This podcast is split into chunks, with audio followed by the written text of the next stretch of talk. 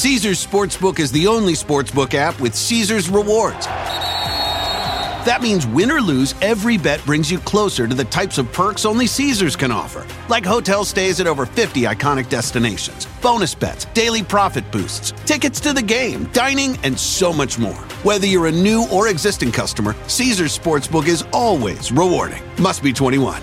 Gambling problem? Call 1 800 Gambler. Caesars Sportsbook. Don't just spectate, participate. The Bowery Boys, episode 75, Williamsburg with an H. Hey, it's the Bowery Boys. Hey. The Bowery Boys is brought to you by Eurocheapo.com. Eurocheapo editors personally visit and review the best budget hotels in Europe. Now with hotels in New York City. On the web at Eurocheapo.com. Hello, welcome to the Bowery Boys. My name is Greg Young with a mini episode for you. Today I'm looking at one of Brooklyn's most populated and diverse neighborhoods, Williamsburg. Believe it or not, there was a time between the years 1852 and 1855 where the area we know and love as New York City today was actually comprised of a few small villages and towns and three actual cities the city of New York in Manhattan, the city of Brooklyn, which was centered around Brooklyn Heights and the Fulton Ferry area, and the city of Williamsburg. That's Williamsburg with an H at the end, incidentally, like Pittsburgh. Today's Williamsburg, without that H in its name, is a neighborhood with multiple personalities, a trendy home for artists and hipsters since the 1990s, a tight lidded Orthodox Jewish community, and of course a big Hispanic neighborhood as well. So, how did it get its act together back in the 1850s to actually briefly rival the city of Brooklyn? What happened to the neighborhood when the Williamsburg Bridge was finally built? And why did the spelling of the neighborhood change? And where can you still find that mysterious letter H today?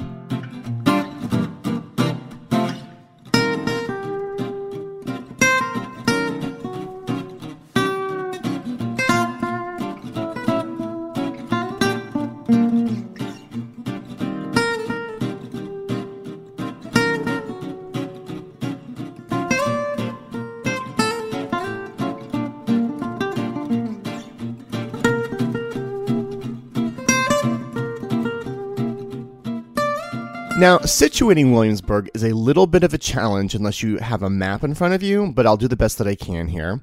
Williamsburg is one of Brooklyn's most northern neighborhoods, sitting on the other side of the East River from Manhattan's Lower East Side. Unlike many places in Brooklyn, it's not a unified part, neither culturally nor physically. It's cleaved both by the Williamsburg Bridge and by the Brooklyn Queens Expressway. South of the bridge contains a very tight Hasidic community, sitting within a mostly Puerto Rican neighborhood. The north side, which was once home to the Italians, is now a gentrified mix of urbanites, I guess you would say, bringing in new storefronts and developments, the hipsters. So you have the Hasidim, the Hispanics, and the hipsters, the three H's. Then, there, of course, there's East Williamsburg. Sometimes people refer to East Williamsburg as its own neighborhood, and sometimes people just call it Bushwick. So let's rewind the record here back to the very start where we usually start these types of episodes. By now, you're probably most familiar with the two main Dutch settlements that sprang up here in the 17th century New Amsterdam and Breukelen. But in fact, the area had many other smaller villages that were scattered throughout, places that were granted vast areas of land around them by, of course, Dutch leader Peter Stuyvesant. One of these town settlements was Bushwick. Today we know Bushwick as a Brooklyn neighborhood just a bit to the east of Williamsburg, but back in the day, its jurisdiction actually extended through most of the area of Williamsburg and neighboring Greenpoint neighborhood. Bushwick comes from the Dutch word meaning thick forest, which is basically all it was back then. In fact, the area of East Williamsburg today was back then known by a name even grimmer than Bushwick. It was actually called Krippelbush or Het Krijpelbush by the Dutch due to large patches of coarse, impassable, boggy brush that just made the area quite impossible for human usage, basically. Krippelbush separated the rest of Bushwick from the areas of the shoreline along the East River. This little shoreline area the Called the Strand or Het Strand, the first of many names for this future area of Williamsburg. So, you know, it was fairly serene, uninhabited. Of course, then the British stormed in and stole everything from the Dutch in 1664. And several years later, in 1683, Bushwick would be gathered with the other Dutch townships around the area under the collective name of Kings County.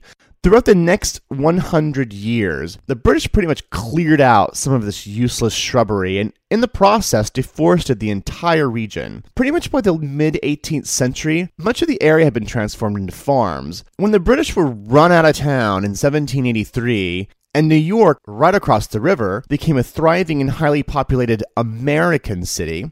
Some of these farmers were looking to get in on some of that action by selling their wares at New York's bustling markets. This, of course, is very good news for those lucky landowners who just happen to have property in that strand area along the Bushwick shore. Soon, the very first ferry to the city was launched in 1797 and would go from Grand Street in Brooklyn to Grand Street in Manhattan. But it would take one very visionary, although ultimately unsuccessful entrepreneur to see this rather unremarkable area for its true potential. This guy's name was Richard Woodhull, and he had a great vision for Williamsburg. Similar to what was happening down in Brooklyn Heights, he wanted to build a neighborhood from scratch rows of avenues that would attract New York's wealthiest. It didn't quite work out like it did in Brooklyn Heights, but Woodhull's attempts did help give the area its current name. So, Woodhull begins by starting a rival ferry service to New York in the year 1800. Over the next several years, he then purchases 13 or 14 acres of land along this Bushwick shore, and he hires a surveyor to help plan the community. That surveyor's name was Lieutenant Colonel Jonathan Williams, a highly respected Army engineer who worked for Presidents John Adams and Thomas Jefferson, and later was the very first superintendent of West Point. Many years later, Williams would actually help design New York's big forts, Castle Clinton in Battery Park, and one on Governor's Island that's actually named for him, Castle Williams. In fact, Woodhull was so satisfied with the work that Williams did, Williamsburg actually gets its name from him, as it is literally Jonathan Williams Burg, or town. Like he made it. It's his town. Unfortunately for Woodhull, though, expansion would come to Williamsburg, just not soon enough for him. He goes bankrupt within a few years, and the entire property is bought at auction by a man named David Dunham. Let him be known, listeners, as the father of Williamsburg. David and his son, with the same name, David, operate a far more efficient steam operated ferry. Then they buy up even more land, which increases that property. Luckily for David, new roads were constructed in the 1820s, and with the opening of DeWitt Clinton's Erie Canal in 1825, the overall fortunes of the whole area of New York and all the surrounding towns booms. On April 19, 1995, a federal building in Oklahoma City was destroyed in a domestic terrorist attack. Just days after the bombing, America discovered the perpetrator was right wing extremist Timothy McVeigh, whose mindset and values are still very present today. It's an American tragedy, but one I still remember very vividly. But there is so much more to the story than what you might remember. Take a deeper look into this moment of history with the podcast Homegrown OKC, hosted by Jeffrey Toobin and based on his book. The Homegrown OKC podcast is about better understanding the political environment in our country today. In particular, I found fascinating all the original archival footage used in the show, sounds which brought me back to that time, but with a richer understanding of events. These episodes were thrilling to listen to. That's Homegrown OKC. To listen, search for Homegrown OKC in your podcast app. That's Homegrown OKC. So then by 1827, with 1,000 of its own residents, Williamsburg is declared by the state of New York its own separate village within the town of Bushwick. It can get a little confusing, but now Williamsburg is now an official village in 1827. Meanwhile, further south, the city of Brooklyn is actually expanding quite rapidly, but that's actually becoming a residential center. This wasn't to be Williamsburg's fate, however, at least not at first. With the construction of wharves along the waterfront during the 1830s, it would join neighboring Greenpoint as a sort of factory district for New York businessmen. Frankly, it was cheaper for the New York industries to move over to the other side of the East River because the taxes were lower. You could build these gigantic plants, and frankly, Williamsburg wanted to grow, and they didn't care how. And believe me, the town planners of Williamsburg, they try everything. Even in 1835, they build a stretch of model townhouses along Grand Avenue to catch the eyes of all these wealthy factory owners. This self contained townhouse row might have literally consumed all of Williamsburg had the financial panic of 1837 not shut down some of this development financial crisis, shutting down development. Again, I assure you, any parallels at all to Williamsburg's current predicament purely accidental, I swear. In 1852, Williamsburg had grown so out of control that it actually severs its ties with Bushwick entirely and officially becomes the city of Williamsburg as recognized by the state of New York. That now makes two rival cities side by side along the East River coastline. There was even a stone fence that separates the two, a stone fence that runs along, surprise, Division Avenue. If you were a budding industrialist, Williamsburg was the place to be. At one point in the 19th century, this district held 10% of the world's wealth. Williamsburg oil refineries provided the entire East Coast with kerosene. Conrad Poppenhusen, which of course happens to be my favorite name this episode, Conrad Poppenhusen started up a successful whalebone business here in 1843, making corset stays and hairbrushes for ladies out of the skeletons of dead wells. A few years later, Poppenhusen would join his business partner, Charles Goodyear, in opening a rubber plant in Queens. In 1848 came German immigrant Charles Pfizer to the neighborhood, opening a chemical manufacturing plant at the corner of Harrison Avenue and Bartlett Street. Their first success, by the way, came with the production of something called santonin, which was used for the removal of intestinal worms. Yes, Williamsburg, this is your heritage.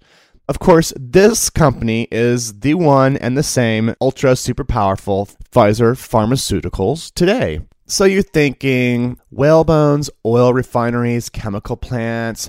The air quality of 1850s Williamsburg must have been truly something to behold. There was, however, one company who supposedly filled the streets with incredibly delicious smells. That would be the company of William Havemeyer, who moved his growing sugar refinery plants from downtown Manhattan over here to Williamsburg, where between he and a couple other rival refineries in Brooklyn would help create almost all of the United States supply of sugar and it all came right here from Williamsburg. The Havemeyer family was really successful well into the 20th century, and their company would eventually become Domino Sugar. Their 1884 refinery, which finally closed in 2004, is right along the waterfront, right off the Williamsburg Bridge, and in fact was unanimously declared a New York landmark just two years ago. Now, if you couldn't guess from some of the names I just previously read, Williamsburg was a particular destination for German immigrants. Even as early as 1847, before it had received its city charter, the population of the area was actually two thirds German. And I hope this isn't being too stereotypical, but I wonder if this explains the other big industry in Williamsburg during the mid 19th century the brewing of beer. Dozens of beer companies, as a matter of fact, 48 of them by the turn of the century, including Rheingold and Schaefer, developed here and in the Bushwick area. Today, you still have one Brooklyn brewery, which is, of course, known for its delicious Brooklyn lager, which is here in Williamsburg, and you can take tours, and of course, you can sample as much of their product as you like. However, they actually only opened in 1996, so it's kind of a, just a throwback to these former days and isn't actually an old company. So, with all this beer, there has to be baseball. In 1862, right on the outskirts of town, sports lover William Cammeyer built the Union Grounds out of an old skating rink the Union Grounds became the very first enclosed baseball field in the world where spectators would actually have to pay to watch the games. I'm thinking they were onto something with this. However, this was 1862, and by the time it opened, something catastrophic had already happened to Williamsburg. The city of Williamsburg almost lost everything. As I said, Williamsburg had become its own city in 1852. Only three years later, though, the entire city was absorbed into the city of Brooklyn, who, I guess just for giggles, also grabbed up Old Bushwick as well, basically making Brooklyn the third largest city in America. In this exchange, that H at the end of Williamsburg was lopped off the end. I couldn't exactly find out the exact reason, if there was even a purpose for doing this, although I assume it was probably to format it, just like the other cities that end in B U R G, such as the city that it frequently gets confused with, Colonial Williamsburg in Virginia. But for a while, it almost lost its name entirely. From then on until the turn of the century, the areas of Williamsburg were frequently referred to as simply the Eastern District. Those original names were occasionally used, but apparently it had fallen enough out of fashion that when the East River Bridge, which I'll talk about a little bit later, was being planned, and the name Williamsburg was going to be reapplied to the neighborhood, many residents scoffed at being called anything but the Eastern District. I found a New York Times article from 1896 about a community protest about this very controversy, which I find completely bizarre. So few people knew the history of this neighborhood that they actually thought Williamsburg referred to the name of a British king, and so they actually thought retaining that name was unpatriotic. But generally, being part of Brooklyn was very good for Williamsburg in the long run, with greater funding in road and transportation and in governance. And the population grew as well, with many more German Jews moving here in the 1880s onward. The Italians came as well, especially in the 1890s, where many slums in New York, including Five Points, were bulldozed and all those families needed new places to live. The fate of the entire neighborhood changed forever with the consolidation of Brooklyn with New York in 1898. In anticipation of this merge and seeing the successes of the Brooklyn Bridge, the large population and the powerful waterfront industries here, well, they demanded that a second bridge spanning the East River be built. It took seven years, far shorter than the Brooklyn Bridge, but the East River, or Williamsburg Bridge, was finally opened in 1903. It was designed by Leffert L. Buck, and at the time, it was, believe it or not, the longest suspension bridge in the world. Almost immediately, people on the overcrowded Lower East Side began migrating to the other side of the bridge, and soon, Williamsburg actually became New York City's most densely populated neighborhood. In the 30s and 40s, during the war years, thousands more Jewish immigrants settled here, which is how this very tight knit Hasidic community developed. In the 1960s to the 1980s, Puerto Ricans and Dominicans also came. So basically, after starting as a destination for big business, Williamsburg was actually finally becoming a bona fide population center, and a really large one at that. Williamsburg would also see one more really unusual change in the early 90s. Over in Manhattan, the East Village was becoming quite a thriving artistic community, but as with so many neighborhoods in the 1980s, the rents were skyrocketing. So, like many of those immigrants decades before, this young, often but not exclusively white community crossed over the Williamsburg Bridge, or they took the L train, take your pick, and then they started moving into the cheaper areas of Williamsburg. So today, this community, the hipster community, have turned Bedford Avenue into a bevy of cafes, record shops, and bars. One thing they didn't bring with them, which you'd think, but they didn't, is that letter H to adhere back to the original name. But there are a couple places you can visit where that H still exists. For instance, if you're walking or biking over the Williamsburg Bridge, stop for a moment and look for the dedication engraving, which stretches across the beam right over the bridge, basically right where the paths fork. On there, it's clearly written Williamsburg with an H.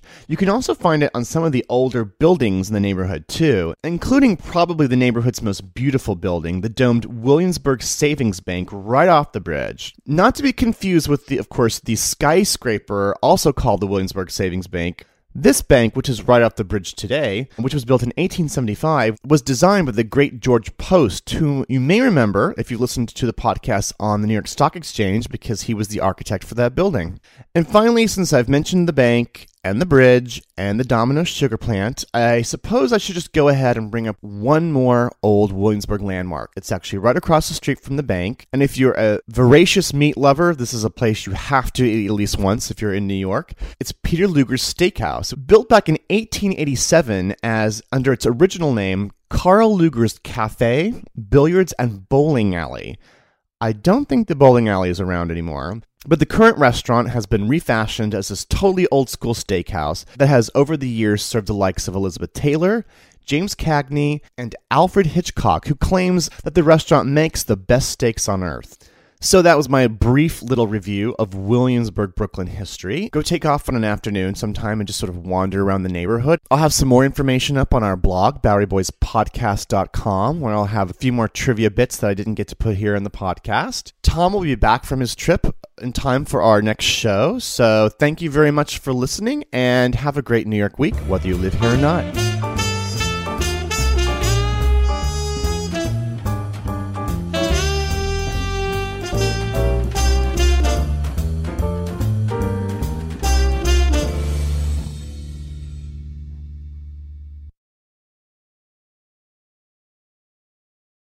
Caesars Sportsbook is the only sportsbook app with Caesars rewards. That means win or lose, every bet brings you closer to the types of perks only Caesars can offer, like hotel stays at over 50 iconic destinations, bonus bets, daily profit boosts, tickets to the game, dining, and so much more. Whether you're a new or existing customer, Caesars Sportsbook is always rewarding. Must be 21.